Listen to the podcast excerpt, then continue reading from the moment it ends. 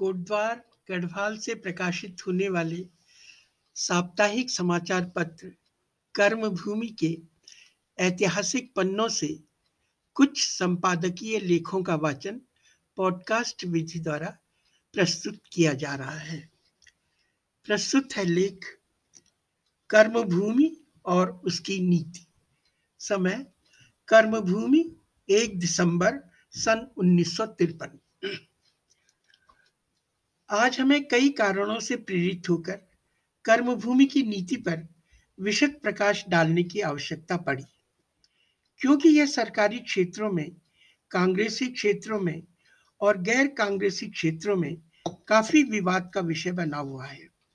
CID विभाग तथा सूचना विभाग भी परेशान रहता है, क्योंकि कई बार सरकार का जोरदार समर्थन इसमें आता है और कभी कभी तीखी आलोचना इन कारणों से वे कोई निर्णय नहीं कर पाते।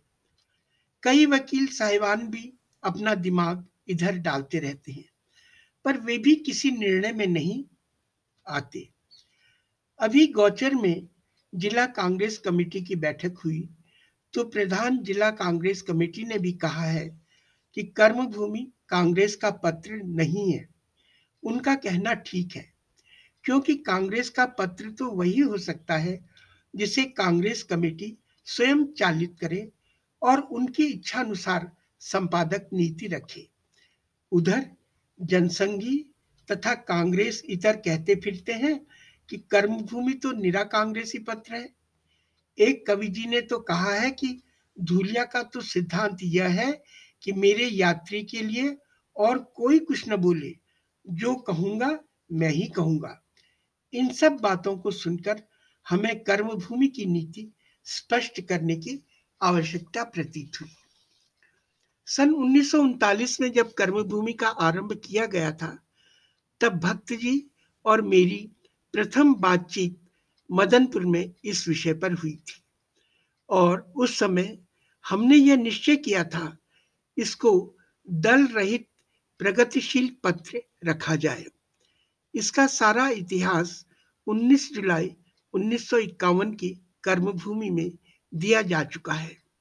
उस समय इसके संपादक शिव भक्त और मैं थे।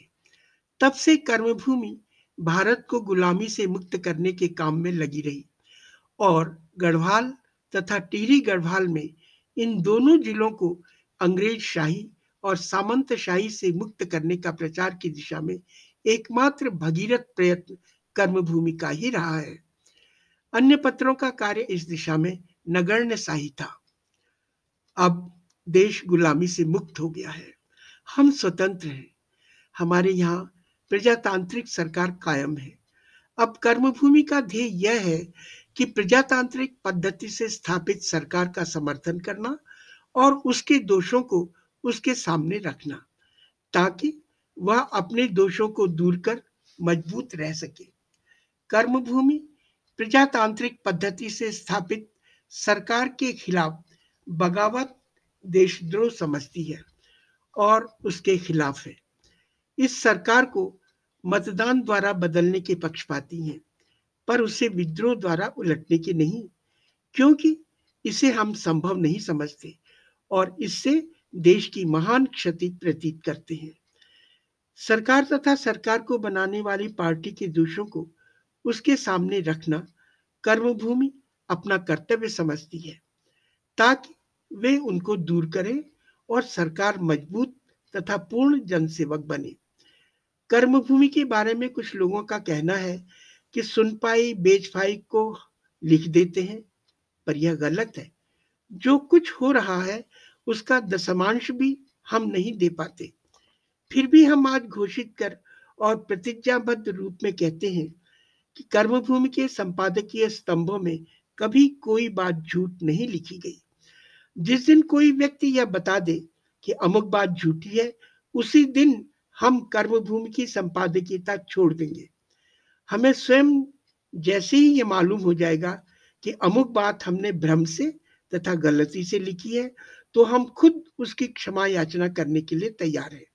यह बात दूसरी है कि वे अदालती जंजाल में वर्तमान पद्धति परिपाटी पर आधारित गवेषणा में सही न समझी जाए। वास्तविकता एक बात है, उसका सिद्ध करना दूसरी बात है। हमारी तुला एकमात्र यह होगी कि कोई भी उच्च व्यक्ति जाँच करे और वह यदि इस निर्णय पर नहीं आता जो हमने दिया है, हम उसे मान लेंगे।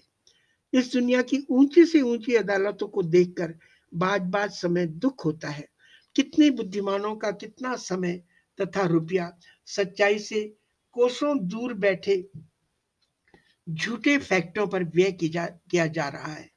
दुनियावी हाई कोर्ट तथा उच्चतम न्यायालयों में नीचे से हज़ारों झूठी गवाहियाँ झूठे अन्वेषण पर आधारित केस जाते हैं और बड़े बड़े जज बड़े बड़े बारिस्टर उन झूठी लिखित बातों पर ननु नच कर अपना समय नष्ट करते हैं।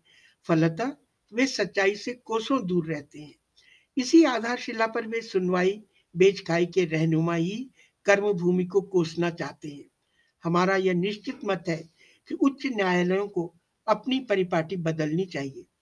बड़े बड़े न्यायाधीशों को उन फाइलों को छोड़कर जो उनके पास गई हैं, गुप्त रीति से वस्तु स्थिति का अध्ययन कर तब फैसला देना चाहिए।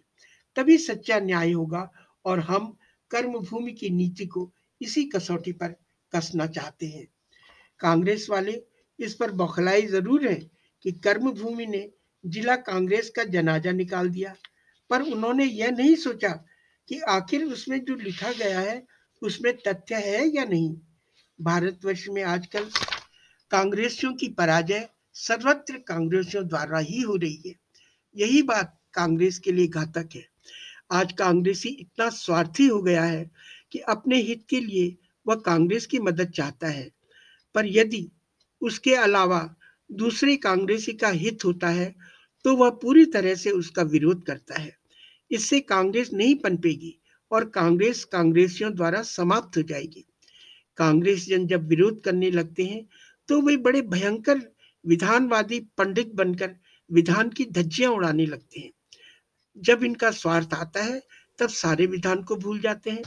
इससे कांग्रेस नहीं चलेगी, जबकि होना यह चाहिए कि कांग्रेस को उन्नत बनाने में विधान की मदद लो, अवनत करने में नहीं। आशा है इससे कर्मभूमि की नीति स्पष्ट हो गई होगी। कर्मभूमि प्रजातांत्रिक पद्धति से स्थापित सरकार का पूरा समर्थन करती है। स्वभावतः वह समर्थन सरकार बनाने वाली पार्टी को भी मिलता है। उस सरकार को मज़बूत बनाने के लिए उसके दोष, वे दोष जिनसे वह नष्ट हो सकती है, उसके सामने रखना कर्मभूमि अपना कर्तव्य समझती है। यदि वह उन दोषों को दूर करेगी तो मज़बूत बनेगी। नहीं करेगी तो जनता उसे बदल देगी। यही कर्मभूमि का ध्येय है। लेखक श्री दूलिया।